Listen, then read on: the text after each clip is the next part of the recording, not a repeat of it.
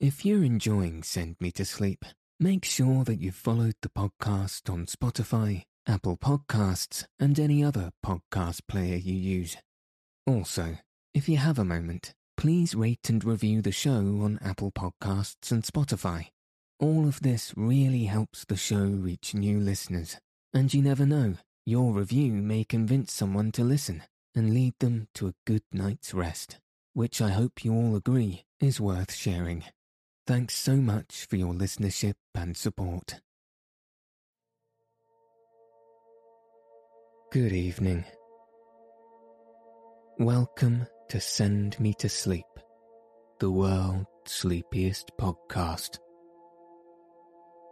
I'm your host, Andrew. I'm here to help calm your mind and send you into a peaceful night's sleep. Tonight, I'll be reading Book 2 and 3 from Meditations by Marcus Aurelius. So let your eyes fall heavy and your breath soften as we settle in for a peaceful night's sleep.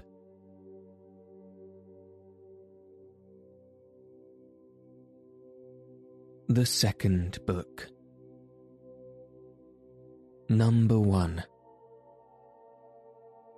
Remember how long thou hast already put off these things, and how often a certain day and hour, as it were, having been set unto thee by the gods, thou hast neglected it it is high time for thee to understand the true nature both of the world whereof thou art a part, and of that Lord and Governor of the world, from whom, as a channel from the spring, thou thyself didst flow, and that there is but a certain limit of time appointed unto thee, which which if thou shalt not make use of to calm and allay the many distempers of thy soul, it will pass away, and thou with it, and never after return. Number two. Let it be thy earnest and incessant care as a Roman and a man to perform whatsoever it is that thou art about, with true and unfeigned gravity, natural affection, freedom and justice, and as for all other cares and imaginations, how thou mayest ease thy mind of them, which thou shalt do if thou shalt go about every action as thy last action, free from all vanity, all passionate and wilful aberration from reason, and from all hypocrisy and self-love and dislike of those things which by the fates or appointment of God have happened unto thee thou seest that those things which for a man to hold on in a prosperous course and to live a divine life are requisite and necessary, are not many for the gods, will require no more of any man that shall but keep and observe these things. Number three do, soul, do. Abuse and contemn thyself, yet a while and the time for thee to respect thyself will be at an end. Every man's happiness depends from himself, but behold thy life is almost at an end, whiles affording thyself no respect thou dost make thy happiness to consist in the soul, and conceits of other men. Number 4. Why should any of these things that happen externally so much distract thee? Give thyself leisure to learn some good thing, and cease roving and wandering to and fro. Thou must also take heed of another kind of wandering, for they are idle in their actions who toil and labour in this life, and have no certain scope to which to direct all their motions and desires. Number 5. For not observing the state of another man's soul, scarce was ever any man known to be unhappy Tell whoever they may be that intend not, and guide not by reason and discretion the motions of their own souls. They must of necessity be unhappy. Number 6. These things thou must always have in mind. What is the nature of the universe, and what is mine? in particular. This unto that what relation it hath, what kind of part of what kind of universe it is, and that there is nobody that can hinder thee, but that thou mayest always both do and speak those things which are agreeable to nature whereof thou art a part. Number 7 Theophrastus, where he compares sin with sin, as after a vulgar sense such things I grant may be compared, says well and like a philosopher, that those sins are greater which are committed through lust than those which are committed through anger. For he that is angry seems with a kind of grief and close contraction of himself to turn away from reason. But he that sins through lust, being overcome by pleasure, doth in his very sin bewray a more impotent and unmanlike disposition. Well then, and like a philosopher does he say, that he of the two is the more to be condemned, that sin with pleasure, than he that sin with grief. For indeed this latter may seem first to have been wronged, and so in some manner through grief thereof to have been forced to be angry, whereas he who through lust doth commit anything did of himself merely resolve upon the action. Number 8. Whatsoever thou dost affect, whatsoever thou dost project, so do and so project all as one who, for aught thou knowest, may at this very present depart out of this life. And as for death, if there be any gods, it is no grievous thing to leave the society of men. The gods will do thee no hurt, thou mayest be sure but if it be so that there be no gods, or that they take no care of the world, why should I desire to live in a world void of gods and of all divine providence? But gods there be certainly, and they take care of the world. And as for those things which be truly evil, as vice and wickedness, Such things they have put in a man's own power, that he might avoid them if he would. And had there been anything besides that had been truly bad and evil, they would have had the care of that also, that a man might have avoided it.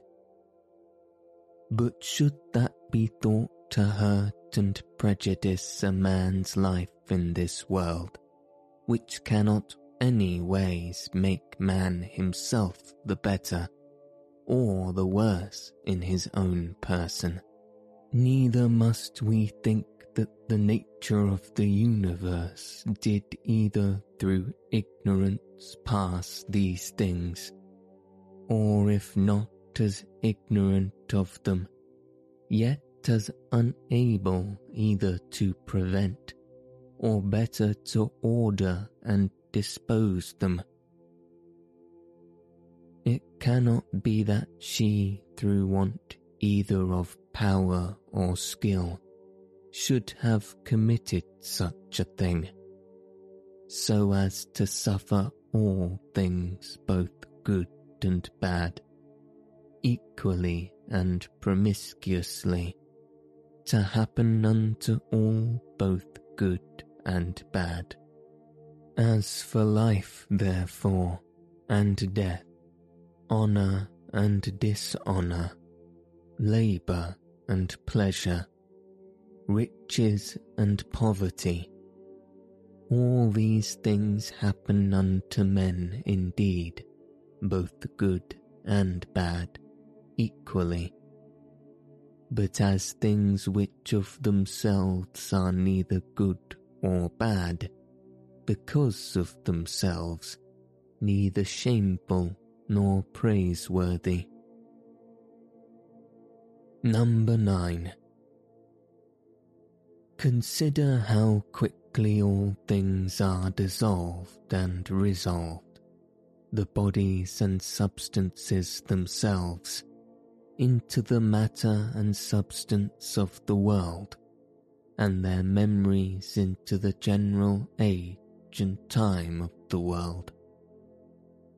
Consider the nature of all worldly sensible things, of those especially which either ensnare by pleasure or for their irksomeness are dreadful, or for their outward lustre and show are in great esteem and request.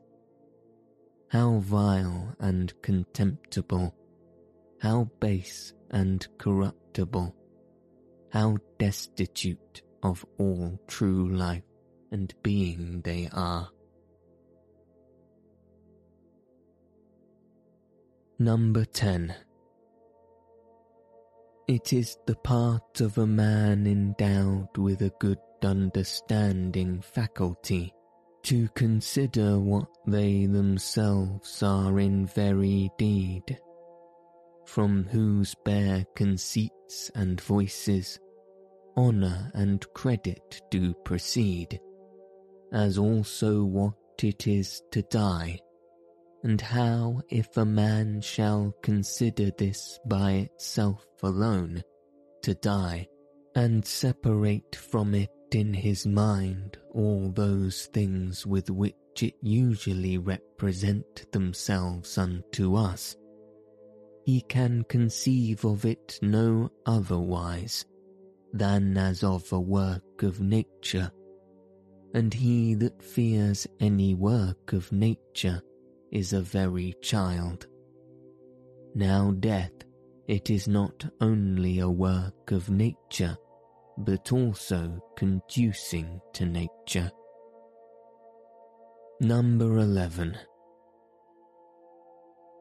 Considering with thyself how man, and by what part of his, is joined unto God, and how that part of man is affected when it is said to be diffused. There is nothing more wretched than that soul, which in a kind of circuit compasseth all things, searching as he saith, even the very depths of the earth, and by all signs and conjecture prying into the very thoughts of other men's souls. And yet of this is not sensible, that it is sufficient for a man to apply himself wholly, and to confine all his thoughts and cares to the tendance of that spirit which is within him, and truly and really to serve him. His service doth consist in this, that a man keep himself pure from all violent passion and evil affection, from all rashness and vanity, and from all manner of discontent, either in regard of the gods or men. For indeed whatsoever proceeds from the gods deserves respect for their worth and excellency, and whatsoever proceeds from men, as they are kinsmen, should by us be entertained with love always, sometimes as proceeding from their ignorance of that which is truly good and bad, a blindness no less than that by which we are not able to discern between black and white, with a kind of pity and compassion also. Number 12. If thou shouldst live three thousand, or as many as ten thousands of years, yet remember this that man can part with no life properly, save with that little part of life which he now lives, and that which he lives is no other than that which at every instance he parts with. That then which is longest of duration, and that which is shortest, come both to one effect for although in regard of that which is already past, there may be some inequality, yet that time which is now present and in being is equal unto all men. And that being it which we part with whensoever we die, it doth manifestly appear that it can be but a moment of time that we then part with. For as for that which is either past or to come, a man cannot be said properly to part with. For how should a man part with that which he hath not? These two things therefore thou must remember. First, that all things in the world from all eternity, by a perpetual revolution of the same times and things, ever continued and renewed, are of one kind of nature, so that whether for a hundred or two hundred years only, or for an infinite space of time, a man see those things which are still the same, it can be no matter of great moment. And secondly, that that life which any the longest liver or the shortest liver parts with is for length and duration the very same, for that only which is present is that which either of them can lose, as being that only which they have. For that which he hath not, no man can truly be said to lose. Number 13. Remember that all is but opinion and conceit, For those things are plain and apparent which were spoken unto Monimus the Cynic, and as plain and apparent is the use that may be made of those things. If that which is true and serious in them be received as well that which is sweet and pleasing. Number 14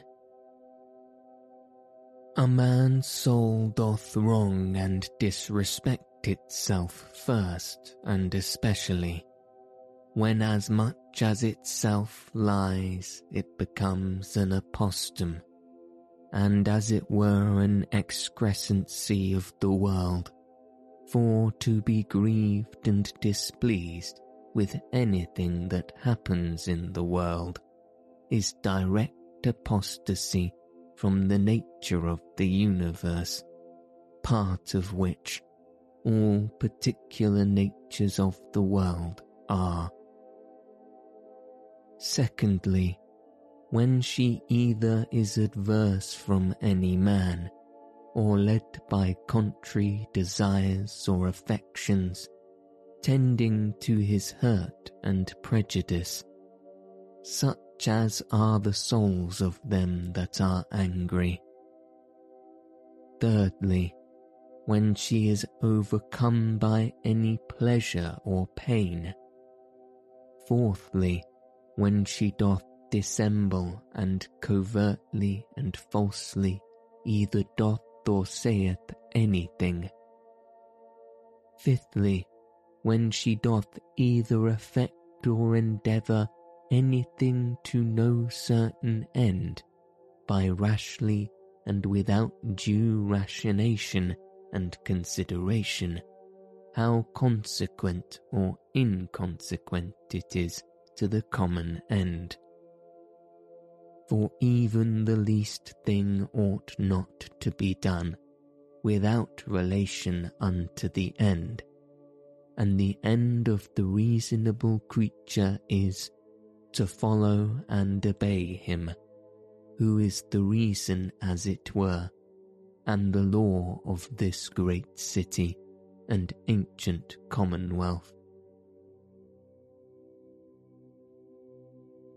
Number 15 The time of a man's life is at a point, the substance of it ever flowing, the sense obscure, and the whole composition of the body tending to corruption. His soul is restless, fortune uncertain, and fame doubtful. To be brief, as a stream so are all things belonging to the body, as a dream, or as a smoke, so are all things that belong unto the soul. Our life is a warfare and a mere pilgrimage. Fame after life is no better than oblivion. What is it that then will adhere and follow?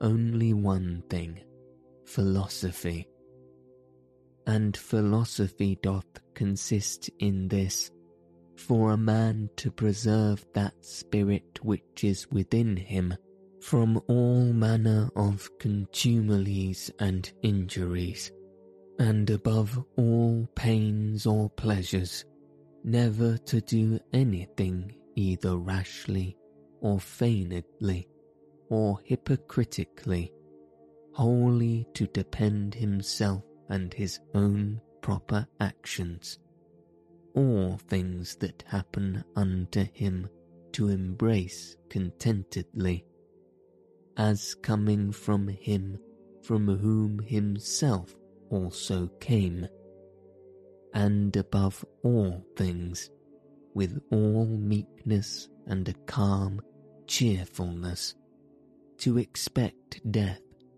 as being nothing else but the resolution of those elements of which every creature is composed. And if the elements themselves suffer nothing by this their perpetual conversation of one into another, that dissolution and alteration which is so common unto all, why should it be feared by any? Is not this according to nature? But nothing that is according to nature can be evil.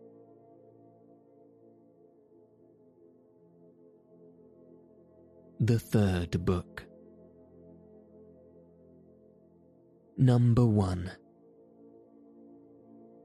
A man must not only consider how daily his life wasteth and decreaseth, but this also, that if he live long, he cannot be certain whether his understanding shall continue so able and sufficient for either discreet consideration in matter of business or for contemplation, it being the thing whereon true knowledge of things both divine and human both depend.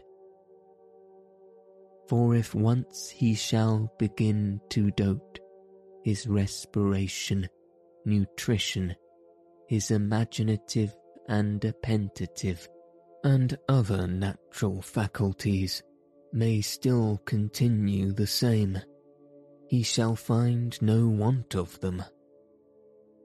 But how to make that right use of himself that he should, how to observe exactly in all things that which is right and just, how to redress and rectify all wrong, or sudden apprehensions and imaginations, and even on this particular, whether he should live any longer or no, to consider duly for all such things, wherein the best strength and vigour of the mind is most requisite. His power and ability will be past and gone.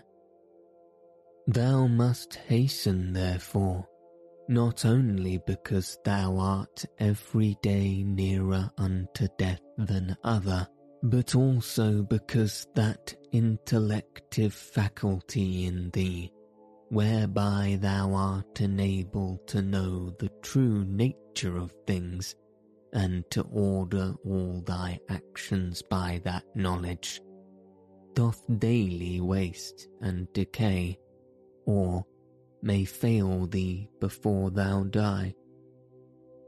Number two.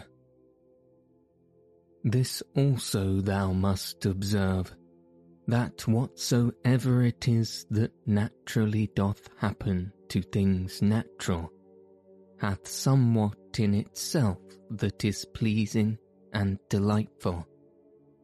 As a great loaf when it is baked, some parts of it cleave, as it were, and part asunder, and make the crust of it rugged and unequal, and yet those parts of it, though in some sort it be against the art and intention of baking itself, that they are thus cleft and parted, which should have been and were first made, all even and uniform, they became it well nevertheless, and have a certain peculiar property to stir the appetite. So figs are accounted fairest and ripest then when they begin to shrink and wither as it were. So ripe olives when they are next to putrefaction then are they in their proper beauty. The hanging down of grapes, the brow of a lion, the froth of a foaming wild boar, and many other things, though by themselves considered, they are far from any beauty. Yet because they happen naturally, they both are comely and delightful, so that if a man shall with a profound mind and apprehension consider all things in the world, even among all those things which are but mere accessories and natural appendices, as it were, there will scarce appear anything unto him wherein he will not find matter of pleasure and delight. So will he behold with as much pleasure the true rictus of wild beast as those which by skilful painters and other artificers are imitated. So will he be able to perceive the proper ripeness and beauty of old age, whether in man or woman. And whatsoever else it is that is beautiful and alluring in whatsoever is, with chaste and continent eyes, he will soon find out and discern. Those and many other things will be discern, not credible unto every one, but unto them only who are truly and familiarly acquainted, both with nature itself and all natural things. Number 3 Hippocrates, having cured many sicknesses, fell sick himself and died the Chaldeans and astrologians having foretold the deaths of divers, were afterwards themselves surprised by the fates. Alexander and Pompeius and Caius Caesar, having destroyed so many towns and cut off in the field so many thousands, both of horse and foot, Yet they themselves at last were fain to part with their own lives. Heraclitus, having written so many natural tracts concerning the last and general configuration of the world, died afterwards all filled with water within, and all bedabbed with dirt and dung without. Lice killed Democritus, and Socrates another sort of vermin, wicked, ungodly men. How then stands the case? Thou hast taken ship, thou hast sailed, thou art come to land, go out, if to another life, there also shalt thou find gods, who are everywhere. If all life and sense shall cease, also to be subject to either pains or pleasures, and to serve and tend this vile cottage, so much the viler by how much that which ministers unto it doth excel, the one being a rational substance and a spirit, the other nothing but earth and blood. Number 4. Spend not the remnant of thy days in thoughts and fancies concerning other men, when it is not in relation to some common good, when by it thou art hindered from some other better work. That is, spend not thy time in thinking what such a man doth, and to what end what he saith, and what he thinks, and what he is about, and such other things or curiosities, which make a man to rove and wander from the care and observation of that part of himself, which is rational and overruling. See therefore in the whole series and connection of thy thoughts that thou be careful to prevent whatsoever is idle and impertinent, but especially whatsoever is curious and malicious, and thou must use thyself to think only of such things, of which if a man upon a sudden should ask thee, what it is that thou art now thinking, thou mayest answer this and that, freely and boldly, that so by thy thoughts it may presently appear that in all thee is sincere and peaceable, as becometh one that is made for society, and regards not pleasure, nor gives way to any voluptuous imaginations at all, free from all contentiousness, envy, and suspicion and from whatsoever else thou wouldst blush to confess thy thoughts were set upon. He that is such is he surely that doth not put off to lay hold on that which is best indeed. A very priest and minister of the gods, well acquainted and in good correspondence with him, especially that is seated and placed within himself, as in a temple and sacrary, to whom also he keeps and preserves himself, unspotted by pleasure, undaunted by pain, free from any manner of wrong or contumely, by himself offered unto himself, not capable of any evil from others, a wrestler of the best sort, and for the highest prize, that he may not be cast down by any passion or affection of his own. Deeply dyed and drenched in righteousness, embracing and accepting with his whole heart whatsoever either happeneth or is allotted unto him, one who not often nor without some great necessity tending to some public good, mindeth what any other either speaks or doth or purposeth for those things only that are in his own power, or that are truly his own, are the objects of his employments, and his thoughts are ever taken up with those things which of the whole universe are by the fates or providence destinated and appropriated under himself.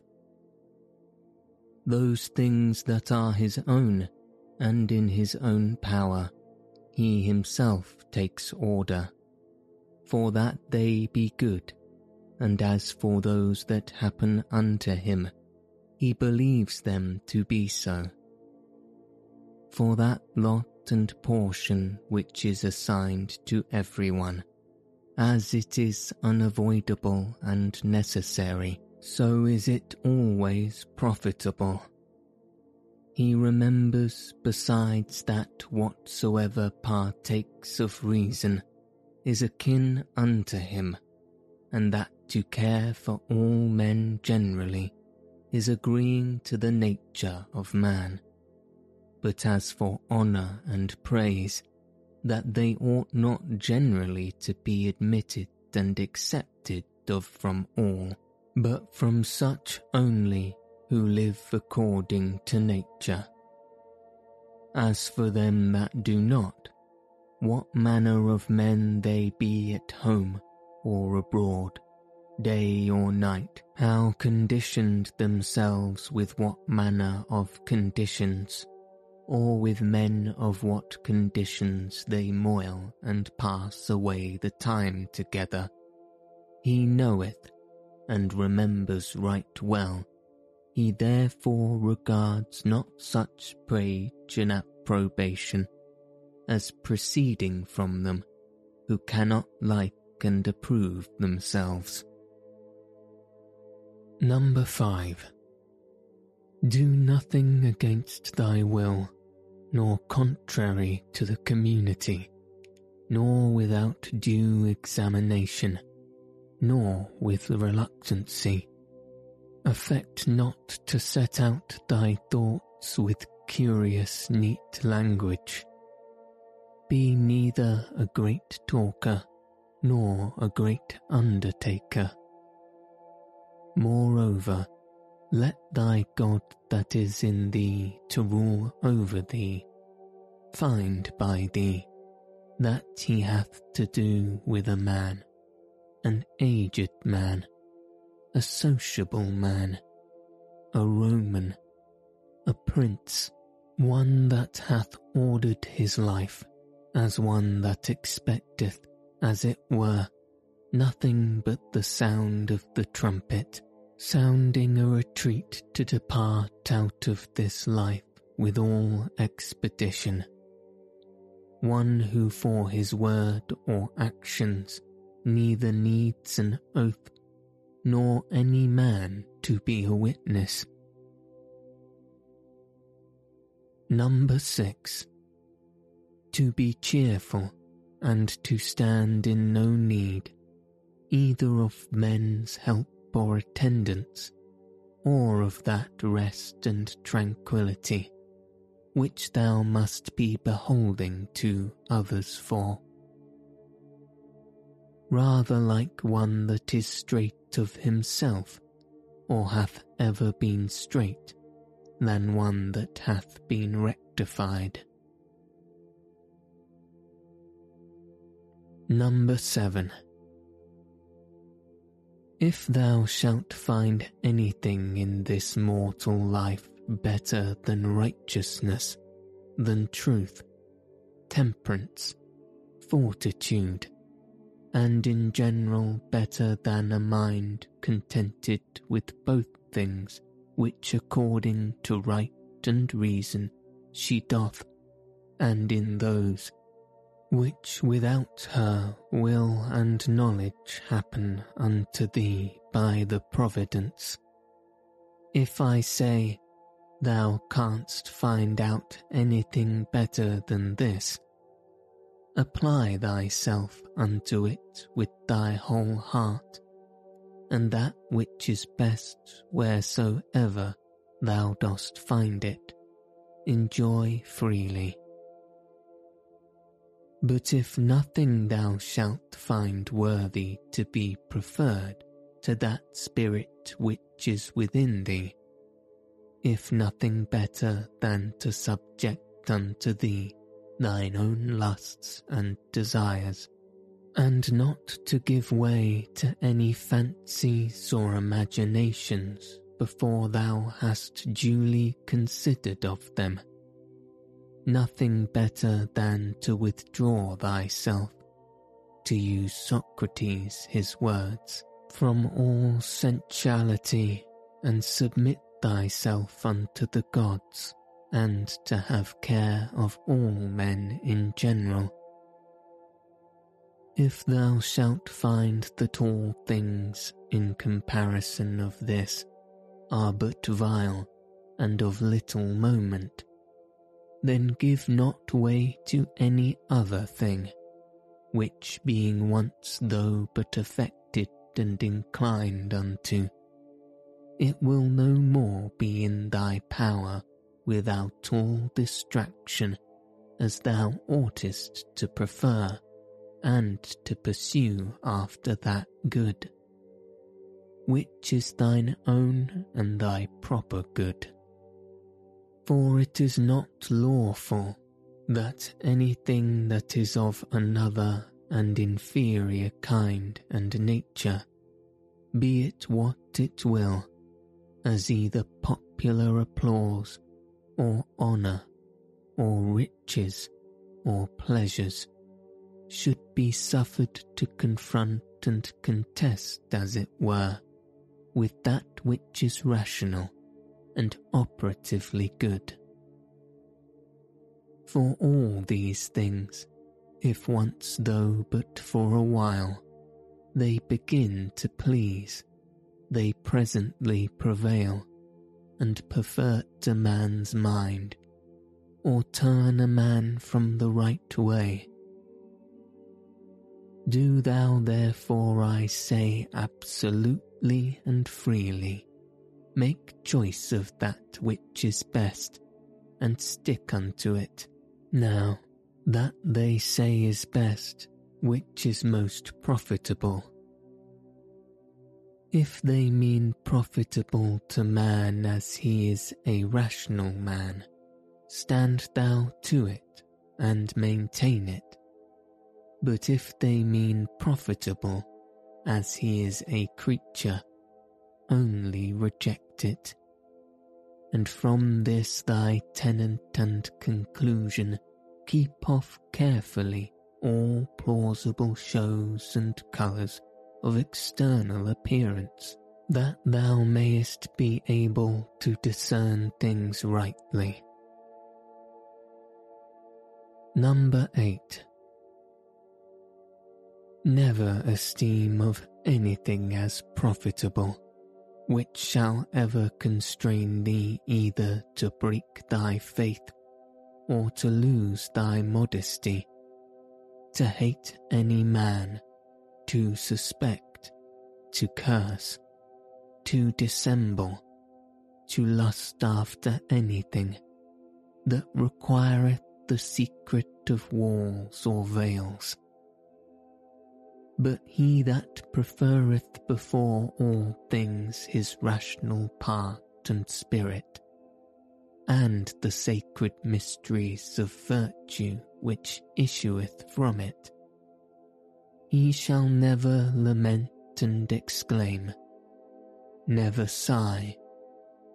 He shall never want either solitude or company, and which is chiefest of all, he shall live without either desire or fear.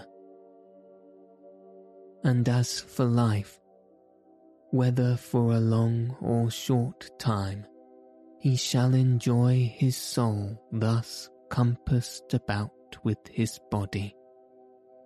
He is altogether indifferent. For if even now he were to depart, he is as ready for it as for any other action which may be performed with modesty and decency. For all his life long, this is his only care, that his mind may always be occupied in such intentions and objects as are proper to a rational, sociable creature. Number 9 in the mind that is once truly disciplined and purged, thou canst not find anything either foul or impure, or as it were festered, nothing that is either servile or affected, no partial tie, no malicious adverseness, nothing obnoxious, nothing concealed. The life of such an one death can never surprise as imperfect, as of an actor that should die before he had ended, or the play itself were at an end, a man might speak. Number 10 Use thine opiniative faculty with all honour and respect, for in her indeed is all. That thy opinion do not beget in thy understanding anything contrary to either nature or the proper constitution of a rational creature. The end and object of a rational constitution is to do nothing rashly, to be kindly affected towards men, and in all things willing to submit unto the gods. Casting therefore all other things aside, keep thyself to these few and remember withal that no man properly can be said to live more than which he is now present, which is but a moment of time. Whatsoever is besides either is already past or uncertain. The time therefore that any man doth live is but a little, and the place where he liveth is but a very little corner of the earth, and the greatest fame that can remain of a man after his death, even that is but little, and that too, such as it whilst it is, is by the succession of silly mortal men perversed, whose likewise shall shortly die, and even whilst they live know not what in very deed they themselves are, and much less can know one who long before is dead and gone. Number 11 to these ever present helps and mementos, let one more be added, ever to make a particular description and delineation, as it were, of every object that presents itself to thy mind, that thou mayest wholly and thoroughly contemplate it in its own proper nature bare and naked, wholly and severally, divided into its several parts and quarters, and then by thyself in thy mind, to call both it and those things of which doth consist, and in which it shall be resolved by their own proper true names and appellations. For there is nothing so effectual to beget true magnanimity as to be able truly and methodically to examine and consider all things that happen in this life, and so to penetrate into their natures, that at the same time this also may occur in our apprehensions. What is the true use of it? And what is the true nature of the universe to which it is useful? How much in regard of the universe may it be esteemed? How much in regard of man, a citizen of supreme city, of which all other cities in the world are as it were but houses and families. Number 12. What is this that now my fancy is set upon? Of what things doth it consist? How long can it last? which of all the virtues is the proper virtue for this present use, as whether meekness, fortitude, truth, faith, sincerity, contentation, or any other of the rest. Of everything therefore thou must use thyself to say, this immediately comes from God. This by that fatal connection and concentration of things, or, which almost comes to one, by some coincidental causality. And as for this, it proceeds from my neighbour, my kinsman, my fellow, through his ignorance indeed, because he knows not what is truly natural unto him. But I know it, and therefore carry myself towards him according to the natural law of fellowship. That is kindly and justly. As for those things that of themselves are altogether indifferent, as in my best judgment I conceive everything to deserve more or less, so I carry myself towards it. Number 13. If thou shalt intend that which is present, following the rule of right and reason carefully, solidly, meekly, and shalt not intermix any other business, but shall study this only to preserve thy spirit unpolluted and pure, and shall cleave unto him without either hope or fear of anything.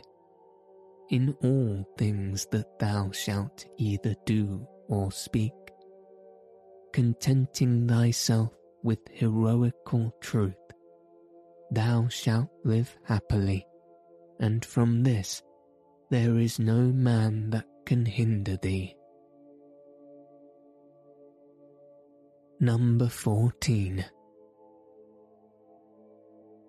as physicians and chirurgeons have always their instruments ready at hand for all sudden cures, so have thou always thy dogmata in a readiness for the knowledge of things, both divine and human.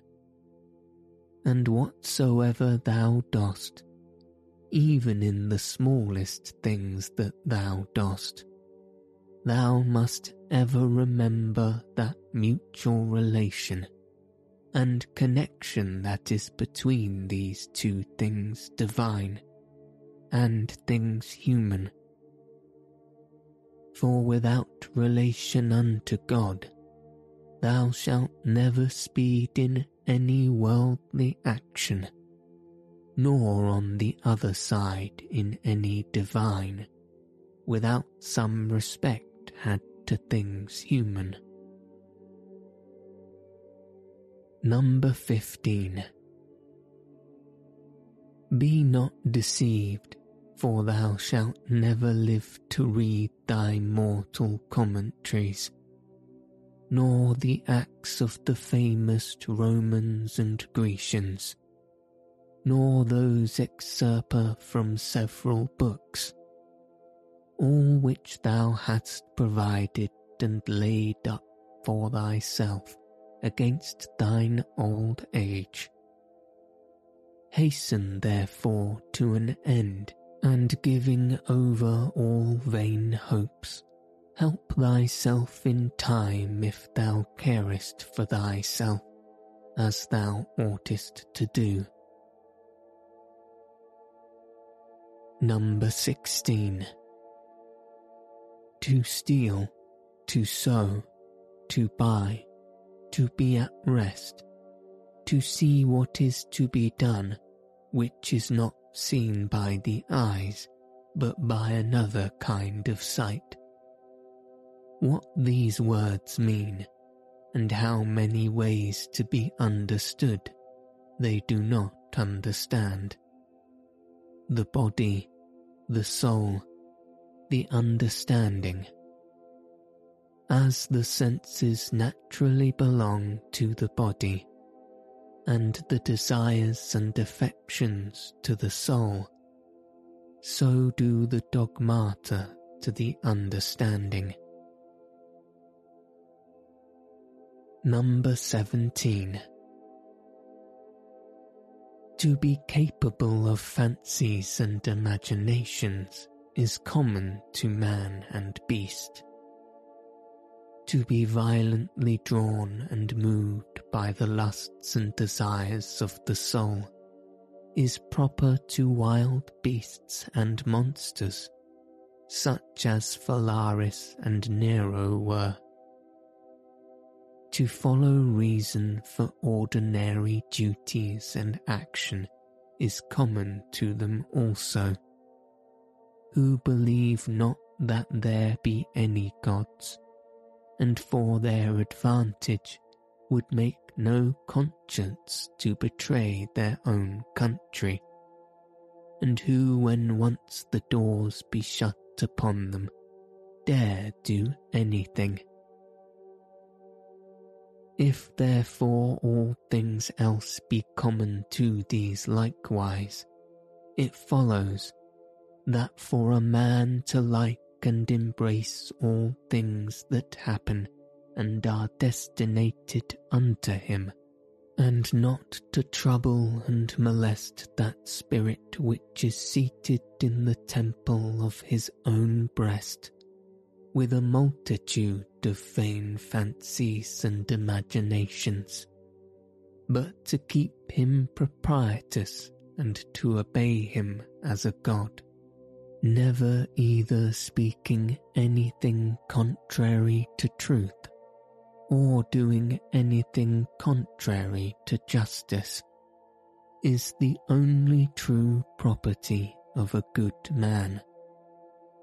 And such a one, though no man should believe that he liveth as he doth, either sincerely and conscionably or cheerful and contentedly, yet is he neither with any man at all angry for it, nor diverted by it from the way that leadeth to the end of his life, through which a man must pass pure, ever ready to depart, and willing of himself without any compulsion to fit and accommodate himself to his proper lot and portion.